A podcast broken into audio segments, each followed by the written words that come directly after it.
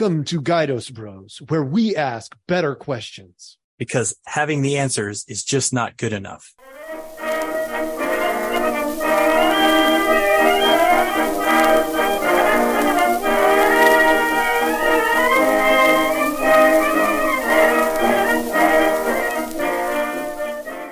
Hello, welcome to Guidos Bros. I'm the brother. And I'm the other brother. All right, so we're going to talk about uh, something that is on the forefront of your mind today, and that is uh, college. And uh, you have a young one that is on the the hunt, and what what kind of concerns uh, that she might have? What concerns do parents have? and uh, I'll be getting there soon enough, and and so we can discuss what what that looks like, uh, college versus no college versus what college, and you know we can just take it from there. So I, I guess I would I would uh my first my first question would be um why college? Why why does it feel necessary mm-hmm. as a as a parent? Yeah, I, you know, I think we're entering a funny time right now where a lot of people are asking that exact question. It's like, do do my kids need to go to college? Um, it's expensive, oftentimes even overpriced. And uh, you know, there's a reason why colleges can offer these scholarships at these, uh, you know, really high rates. It's because they have endowments. These colleges are worth more than most businesses.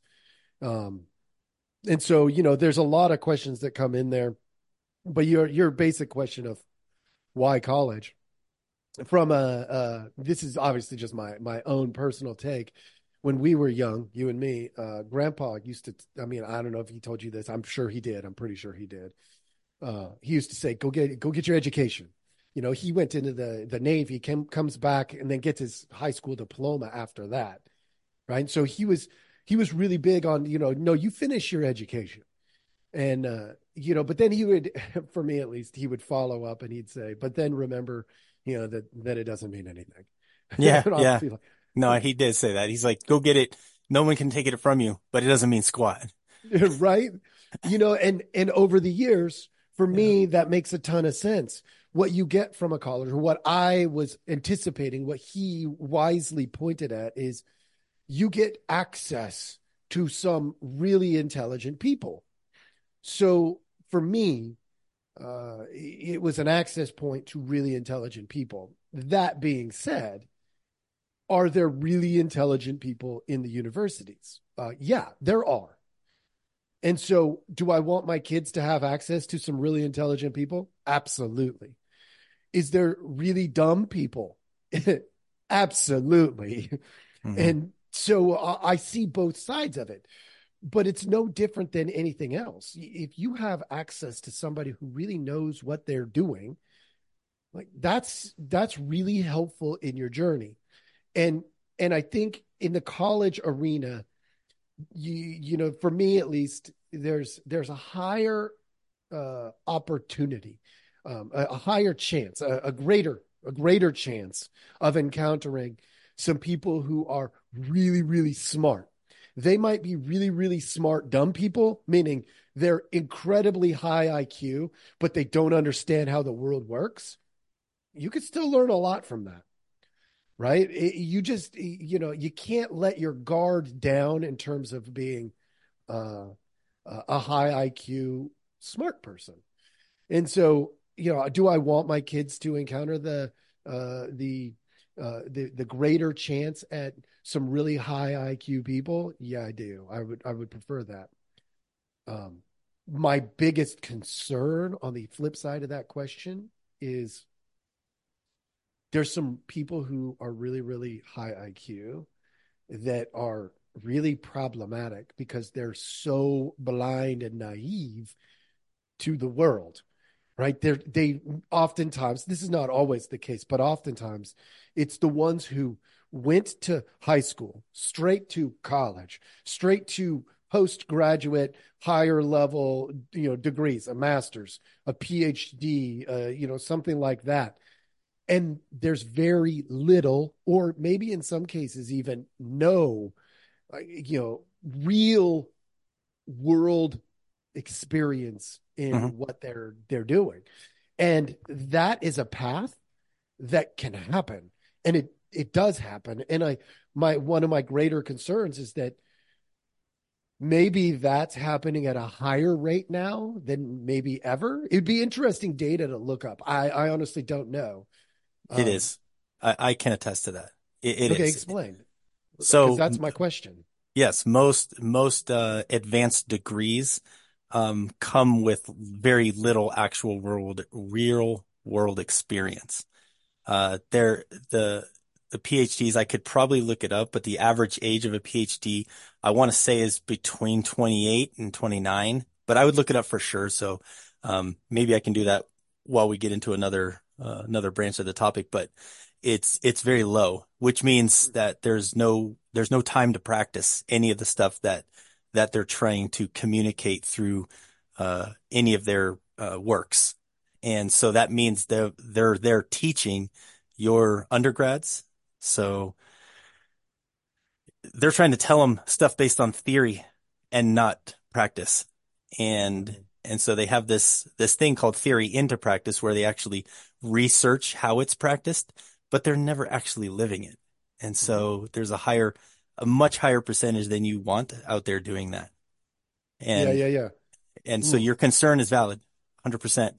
That's So interesting. It reminds me of one of the wise people I did meet in higher education, uh, which is he he he would always tell us um, uh, several times throughout the semester that I knew him. Uh, his name was Rand Michael, and he would say, "Look, theory without application. technique Oh, okay. or application, you know, he Yeah. would say technique without Sure. technique is is useless. But technique without theory is reckless. And so Yes. Yeah, yeah, yeah. That's right. it was his way of saying you have to have both. Both. If you don't have both, you have a failure. And so if we've got theory going without technique, we have, I mean, that's useless. That that is completely useless, which totally makes sense if Right. you if you understand how things work. But the only way to get there is to have some experience. It's almost like, you know, I wish I, I wish that uh maybe something like this. If if I were adjusting the system a little bit, Mhm. it would be more like, okay, between your bachelor's degree and your master's degree, there's a three year waiting period. Between your master's degree and your PhD, which you don't even, I, I learned this after the fact, you don't even have to go to a master's degree. You can go straight to a PhD. People Yep. don't know that, but you can do that. Yep. You can go get your doctoral degree without a master's. But I, I think that I don't know, maybe that's messed up too.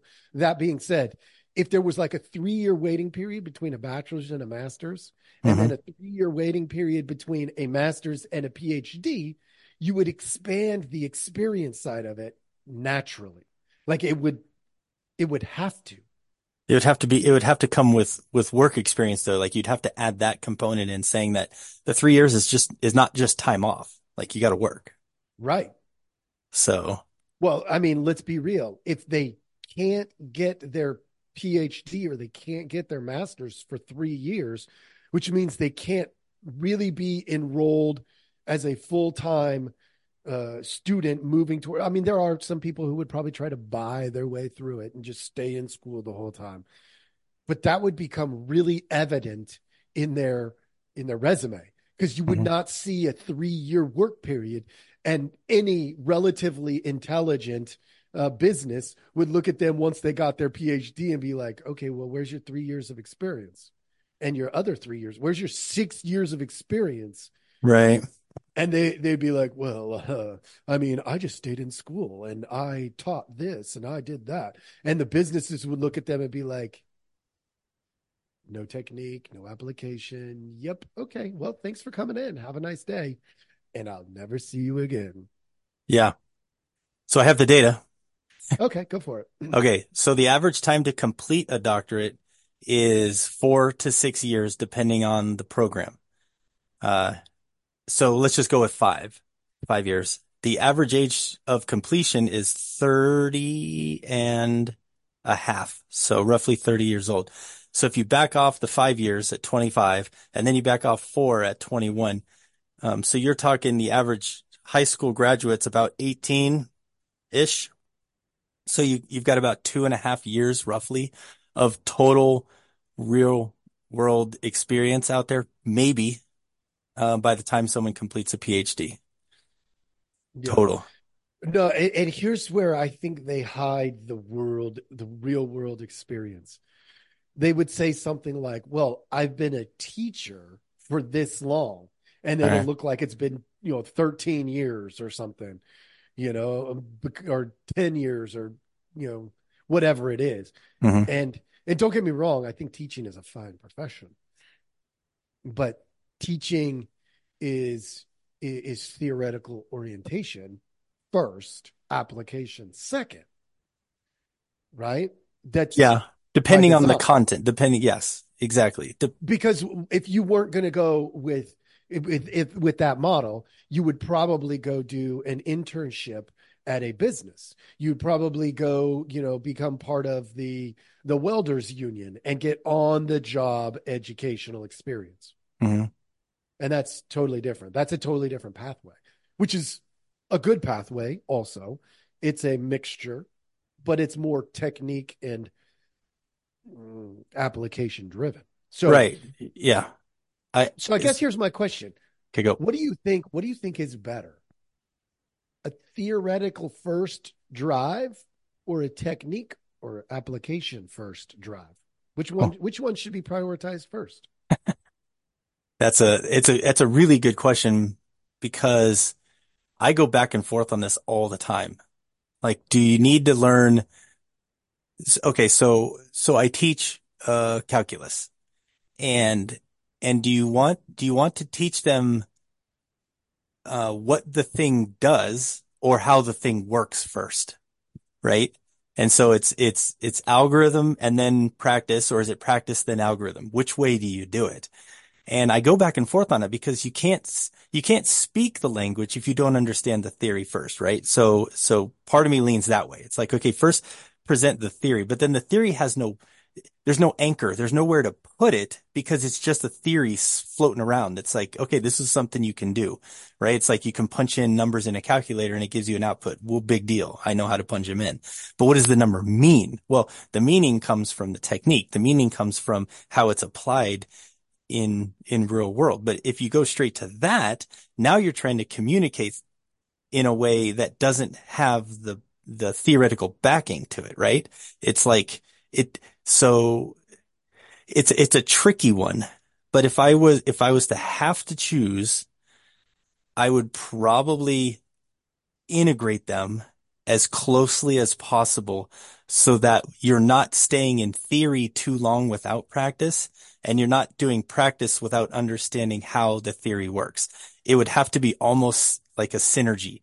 It would be, you'd give a little flavor of the theory and then go right to application and then go to another theory and right to application and just, and try to marry it up as close as possible. Um, that's how, that's how I like to do it because I think it has the, the most, um, it gives it the most meaning. So, but it also gives you the language to understand it.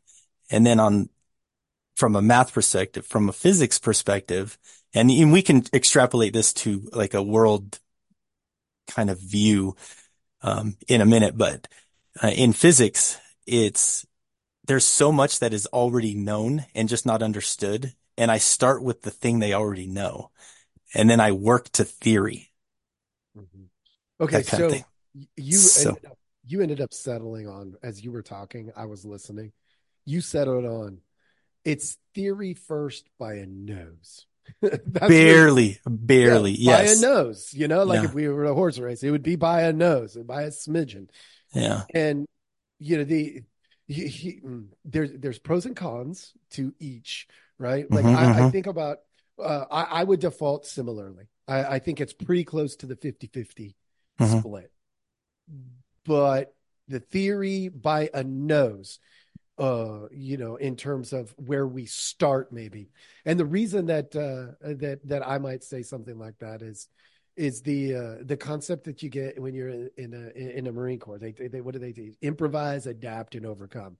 How do you improvise adapt and overcome in a peculiar situation if you don't have some theoretical possibility Mhm. some potential outcome that might make it different if I do something different. Mhm. So the theory by a nose would be, uh, you know, I, I think about I was in communications, right? So I, I think about, you know, as a comm guy, if I understand that amplitude modulated, you're talking these big giant waves that can go around the world, is super different than frequency modulated. You know, these these short, but you know, they're they're really precise. They're super powerful at the, at a short distance. Mhm. Well, if I know the theory, I can often improvise, adapt, and overcome the obstacles. But without the theory, I could sit there and try every single problem solving technique and not get the waves to go far enough because I don't understand the theory. Mhm. So my improvising, adapting, and overcoming any challenge is immediately complicated if I don't have some understanding of the overarching theory. Agreed. So that's for me why it would be by a nose. Yeah, I agree I- too. Yeah, like if I if I if I have the theory, but I don't know how to work the damn radio, I'm screwed anyway. Like Right. You have to have a, a knowledge of what the buttons do and what, you know, what you're, what you're actually changing within the, the, the sequence or the pattern or the, um, intensity, power, all that. You got to have all of that how as a do I change it baseline. from an FM to an AM? Like that's simple. Maybe there's a button. Maybe there's a button. Maybe Right. like but if I don't know how to do that, I can have all the theory in the world. And I'm like, uh, I don't know. I want to get it to go like this, but I don't know how to get it to do that when I can get it to go like this.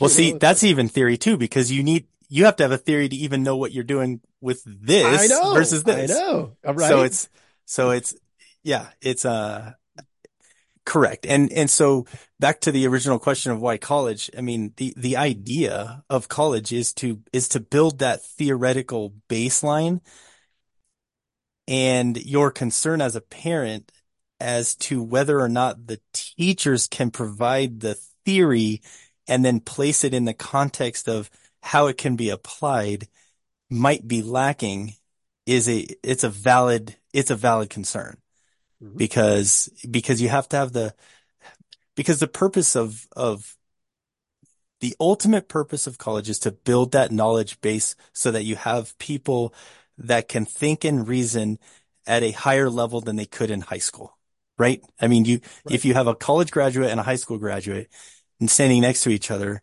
you would say that theoretically, the college graduate should have a more broad pool of tools to, to use to problem solve, right? That's what you would think. Yeah, you you would have the theoretical backing to say, oh, if it works like this, Right. then maybe we could try this, this, or this in the application to get onto one of these potential theoretical models. Right. And that would be the ideal. The problem, the, the problem that I have, and so I don't have a student that's getting ready to go to college. Um, the problem, or the concern that I have, um, is along the same lines. And that is, what are they going to get in college that, that they can't get somewhere else without incurring debt?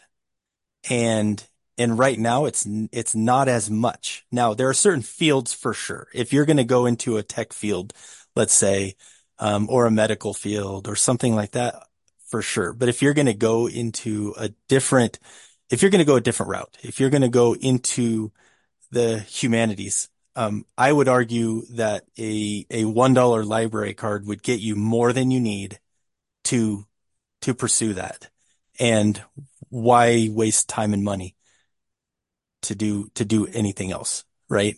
If you're, if you're trying to become an engineer and you need the experience in not only the math, but, but you need access to the tools to do lab work and to test things out. You're not going to be able to get that anywhere else, really. You can get some of it working on farms here and there, um, yeah.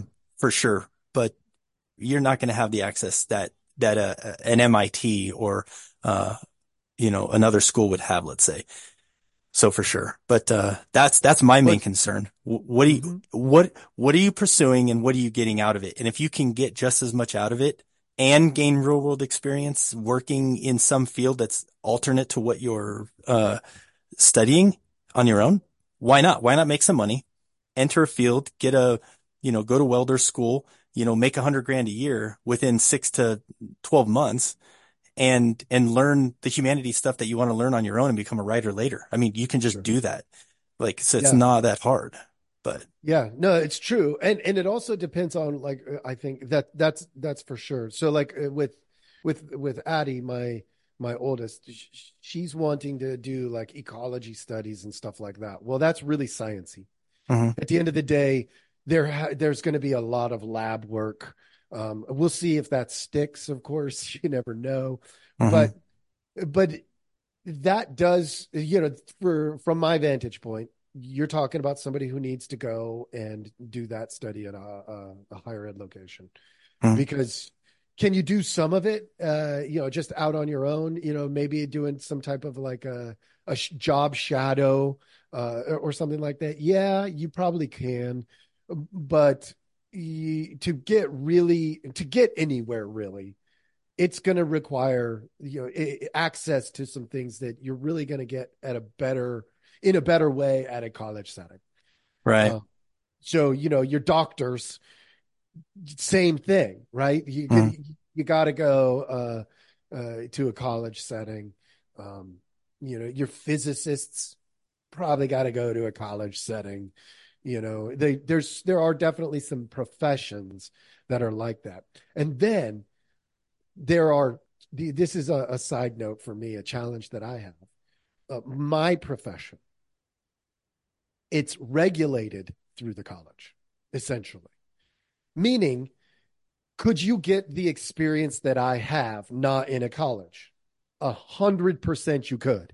Mm-hmm. but they use college as a way of opening or closing the door for people. So it's an access issue for me in my profession. Um, I can't be a licensed clinical counselor yeah. if I don't have, if I don't go through the university door. I can't do it. They won't, they won't allow that to happen. And so there's, to me, that's both good and challenging. It's good because I want there to be limited access into my profession because we're dealing with people and there's a lot of risk that needs to be averted. We yeah. To, but it's it's not good if I'm only learning from people who have theory and not great application. So for me, I went through a private university and I worked with people who had both theory and application. But a private right. university is stupid expensive, right? Like it's it's the highest. I mean, it's I'm borderline Ivy League costs. Yeah. And I didn't get an Ivy League degree. So, you know, at this point, you know, some people are like, well, that might be better, you know, but whatever. I mean, it, it's okay. Yeah. It's true. Like there, there are people that are like, eh, I mean, at the Ivy League, most of them don't have application experience. No, I know. You know, and so, yeah.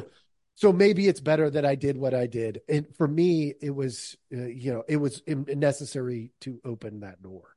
And there's parts about that that concern me. I think we should pay attention to it. No, for sure. Yeah, for sure. And I don't know if I like the part where it's seemingly regulated, like through the colleges. That's uh Oh, it's a hundred percent regulated. It's not seemingly. Well, it's a hundred percent because you can't do what I do without going through a master's or higher program. You can't. Like you it can't is, test into it. You can't. It's illegal in every state in our country. It is illegal to practice clinical counseling without a master's degree or higher. It's illegal. Huh. So you You- can't even work in a doc. Can, can you can you work as an intern in some in some way with a with an undergrad, or do you Uh, have to? only if you're currently enrolled in a master's or higher program. That's it. So you have to Yep. be in or graduated from in order to work, and you can't practice on your own without having completed it. You cannot. And you If have to you get a certain number of hours too, right?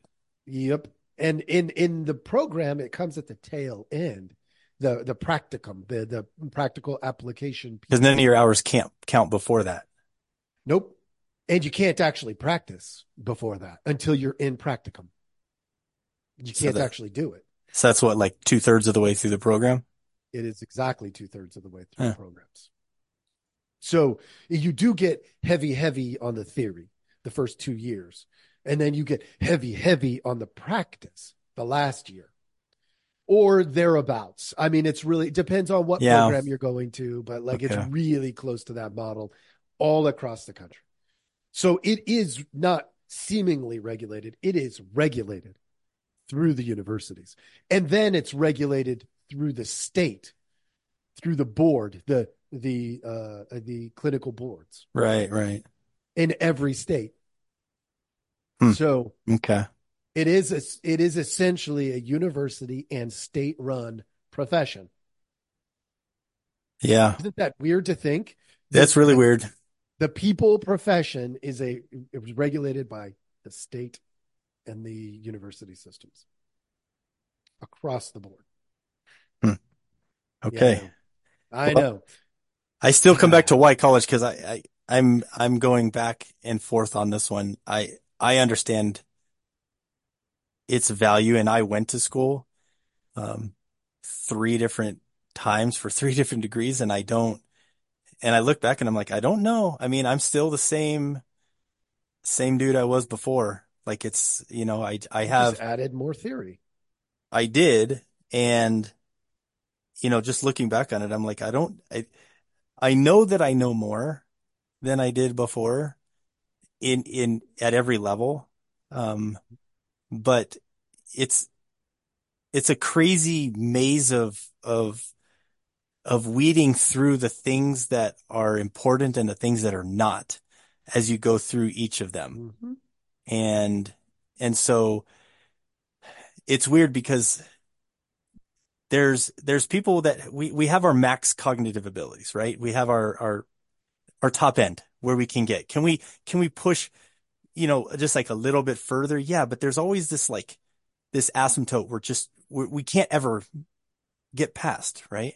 Sure. And, and I feel like sometimes just a after going through these, the, the, the masters and the doctorate program, I feel like there's people that aren't, they're, they're achieving something that's beyond maybe what they're actually capable of. The paperwork shows more than what they're capable of. And, Oh yeah. and that, and that's, that's a little scary because I'm like, what? It should be more rigorous. Like, I- I- that's In what I application, yes, a hundred percent. Well, the theory In- should, the theory, the theory process should weed out the people that can or can't apply it. That's right, but it doesn't. No, it, it's it only weeds out. It only weeds out the people who can't understand the theory.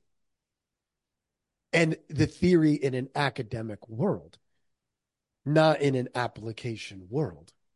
Right. And then it's also, it's, it seems like it's a little too easy to do. It's being Uh, made too easy. Yeah, well, you went through it. I, I only went through a master's program. So, but you got to understand, like, I know this now.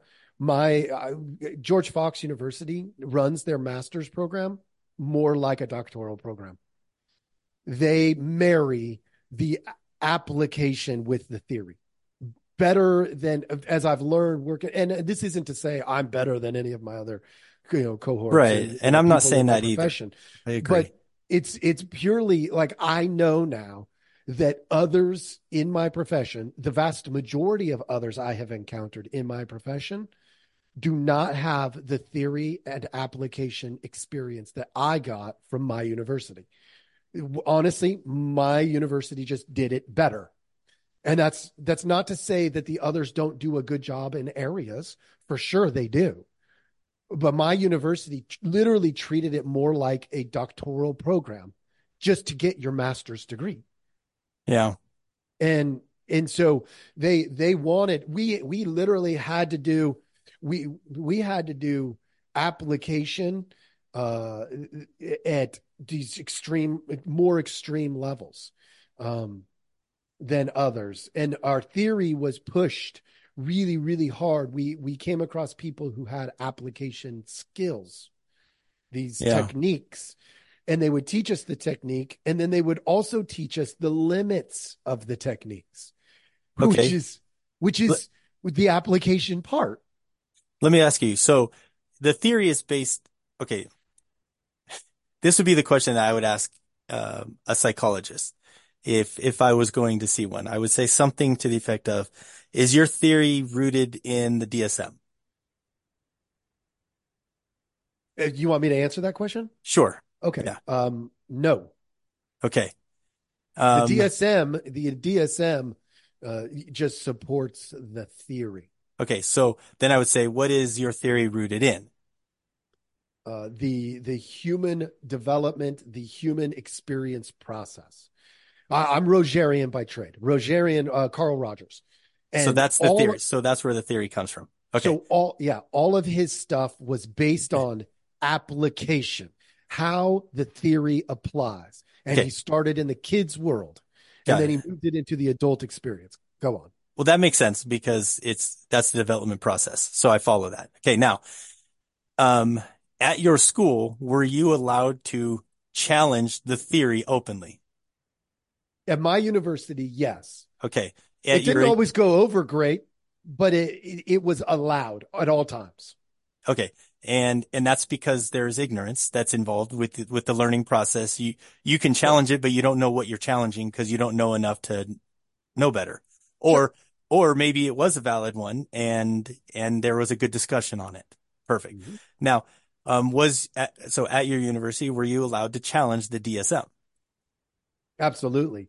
Matter of fact, we we had an entire semester that looked specifically at the DSM, and we talked about the design of the DSM. Oftentimes mirrors the medical model, but we are clinical counselors. Right. We don't necessarily subscribe to all of the content of the medical model. The medical model assumes brokenness.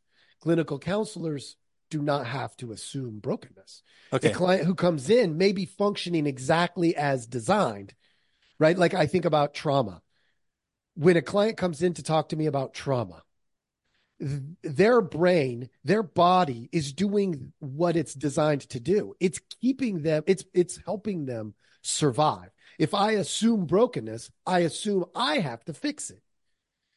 Whereas if I assume that their system may be doing mm-hmm. exactly what it's supposed to be doing, then my assumption is maybe it's just a matter of correcting their course, like not fixing it, but letting them see that there are still options in front of them, helping them understand what their body and their system is doing. And then through that experience, they can go, oh, I could actually choose to go path B, C, D, E, or F. I don't have to go path A every single time. Huh. And then they try it, they create some success, Okay. and they move forward. So, okay. So then what yours, yours, the theory is that since they're not broken, they don't need to be fixed. They're doing what they're supposed to do. It's like a, it's like a slinky that's kind of coiled onto itself. It's Yes. still there and you have to just figure out where the thing is, needs to be untwisted so that they can operate again, more or less. Yes. Okay. Yeah. Okay.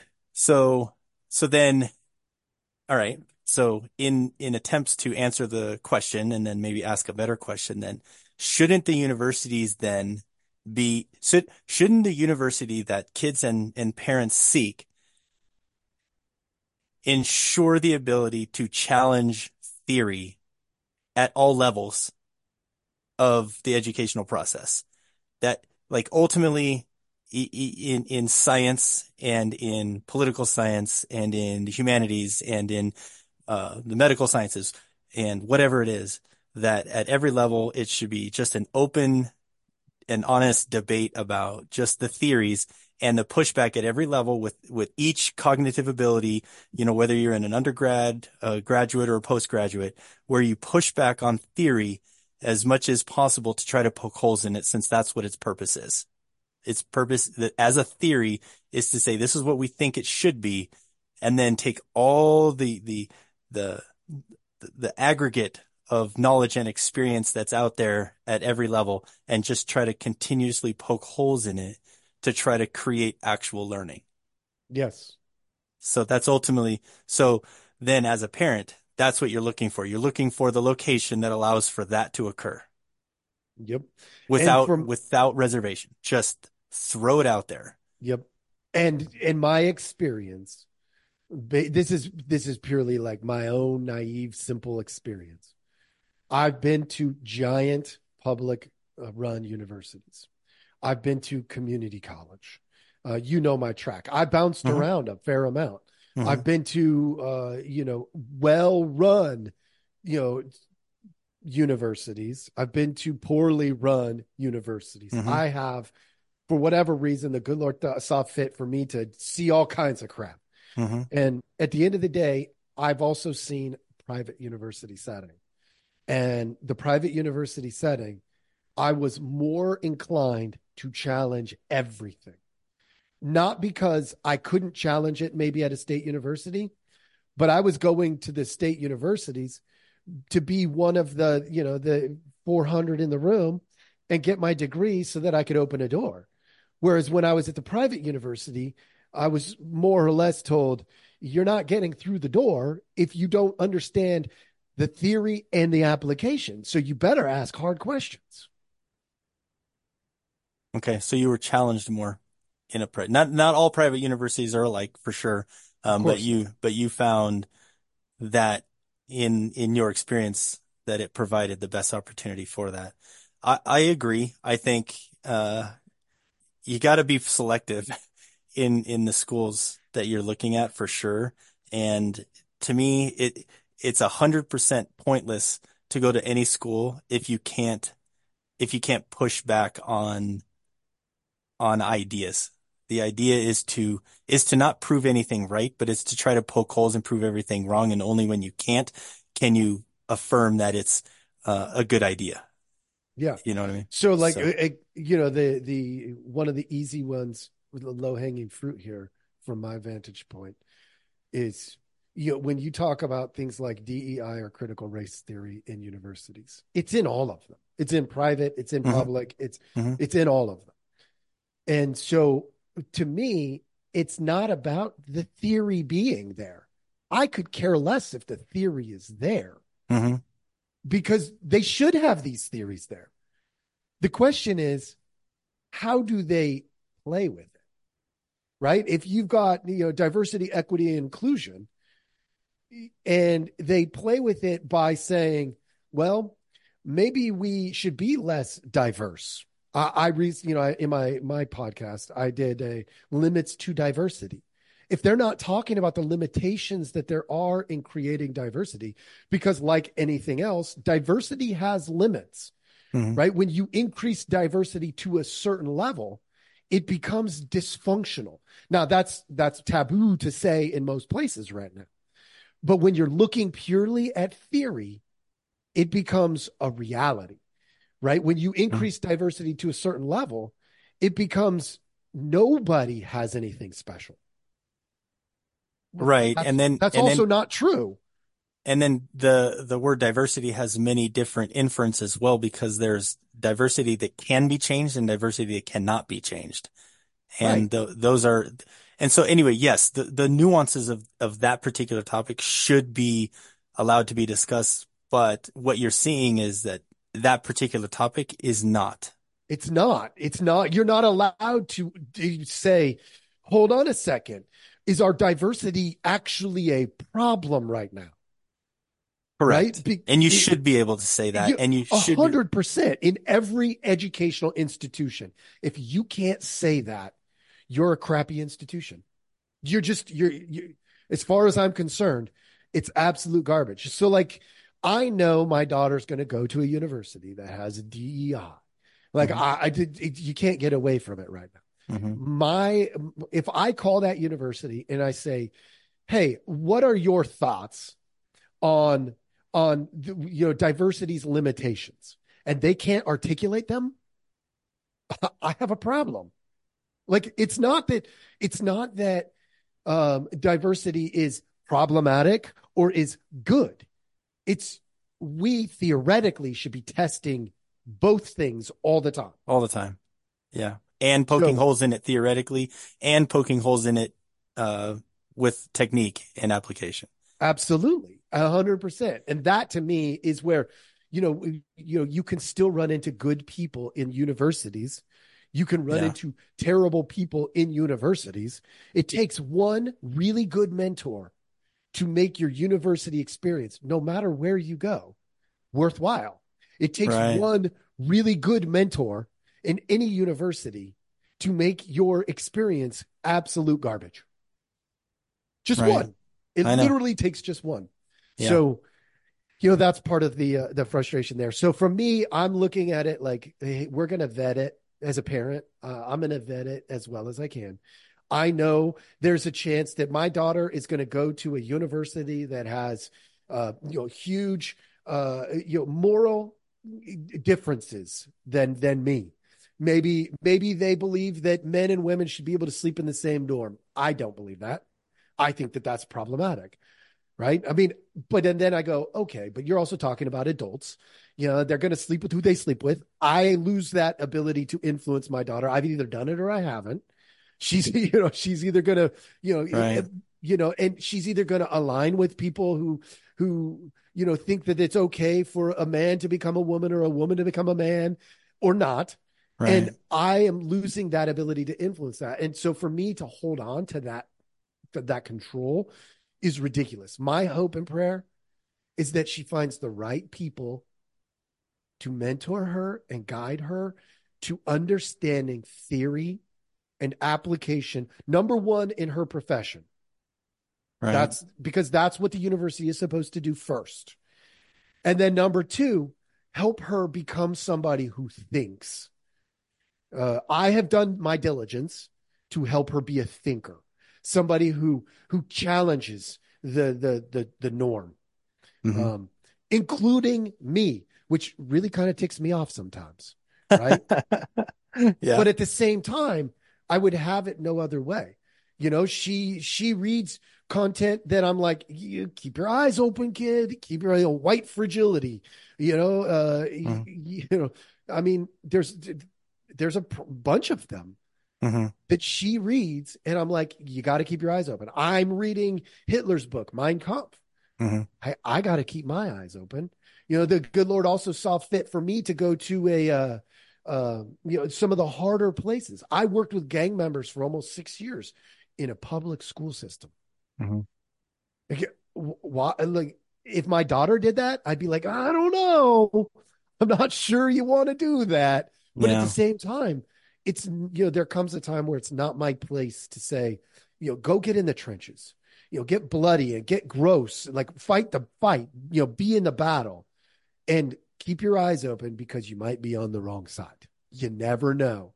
Right. Right. Like I, I do the same thing with me all the time. You know, am I, you know, I, I slant toward, uh, you know, some, some of the capitalistic models, right? I slant toward the, the idea of limited government. Uh, I am not an extremist, not Mhm. by any stretch of the imagination. That being said, what if I'm wrong? What if the capitalistic model is, you know, is going to lead us to, you know, the, the end? It could, if we're purely capitalistic, it could. Like, because then Mhm. what you spend your money on defines everything about you. Everything in a purely capitalistic model. If A I buy a nother set of baseball, questions. right? Yeah, like, yeah, yeah, yeah. so, so yeah, I mean, th- there are limitations to my abilities as a parent. And so Yeah. for me, I'm going to do my diligence to the very best of my ability. I'm going to pray like nobody's business. I'm going to, I'm going to guide where I, I, I can guide, uh, but without the, you know, you have to, I will not support you. Like, I don't know what her journey is going to be. What I know is that she's got to have a safe place to land if she comes home. Yeah. And so, you know, and and and that doesn't mean that everything goes in my home. Right, right. It's still a safe place to land. You know, if she goes out there and she like, I mean, no, she's not going to do this. I, I know her well enough at this point. She decides she wants to be a man. Safe place to land in my home. Yeah. It, you know, my love is first. Everything else comes after that. So, you know, when it comes to the university and selecting, same thing. If she finds a loving, kind, welcoming environment that does have good theory and challenges theory, allows to challenge, yeah. I'm good. I'm good. Even if it looks on the outside like it's a stupid decision. Will it be hard to talk to, you know, you know, maybe grandma about it? Sure. But I'm Yeah. okay with that. I'll have that conversation. Will it be hard to say to you, yeah, no, she's going to this place and they they believe these things are okay. Yeah. Yeah. But only because I put value in your opinion, Grandma's opinion, Uncle Roger's opinion, my wife's opinion. Mhm. But at the end of the day, that's what I mean. I know I kind of went on a rant here, but I'm in the middle of processing this crap right now. Like, Yeah, I know. And I'm a couple years away, but that's why I wanted to bring it up. I thought it might be cool. So, Yeah. No, man, we went down a lot of pathways here. I think uh, we asked some questions and then we asked some better questions. Uh, I think our audience, if they listen to this, and I know we have been wildly inconsistent with our podcast here, but I'm just going to put it out and, uh, you know, I'll, I'll, you know, hopefully it will benefit one, two, a hundred, a thousand, ten thousand parents out there. I don't know yeah. but that's my hope. Um, maybe I'll post it on my platform as well. Uh, but hey, uh, for all of those out there in podcast land, thank you for joining us, joining us at Guidos Bros. Uh, we will absolutely try to be more consistent. Understand this, you know, this is difficult to to create the time and the space. So thank you for your patience. We hope you enjoyed this. Hope this was uh, something that's helpful, and we hope you have a wonderful day. Thank you for listening. Please like, subscribe, and follow. You can go to guidosbros.com. That's G U I D O S B R O S dot com for additional content.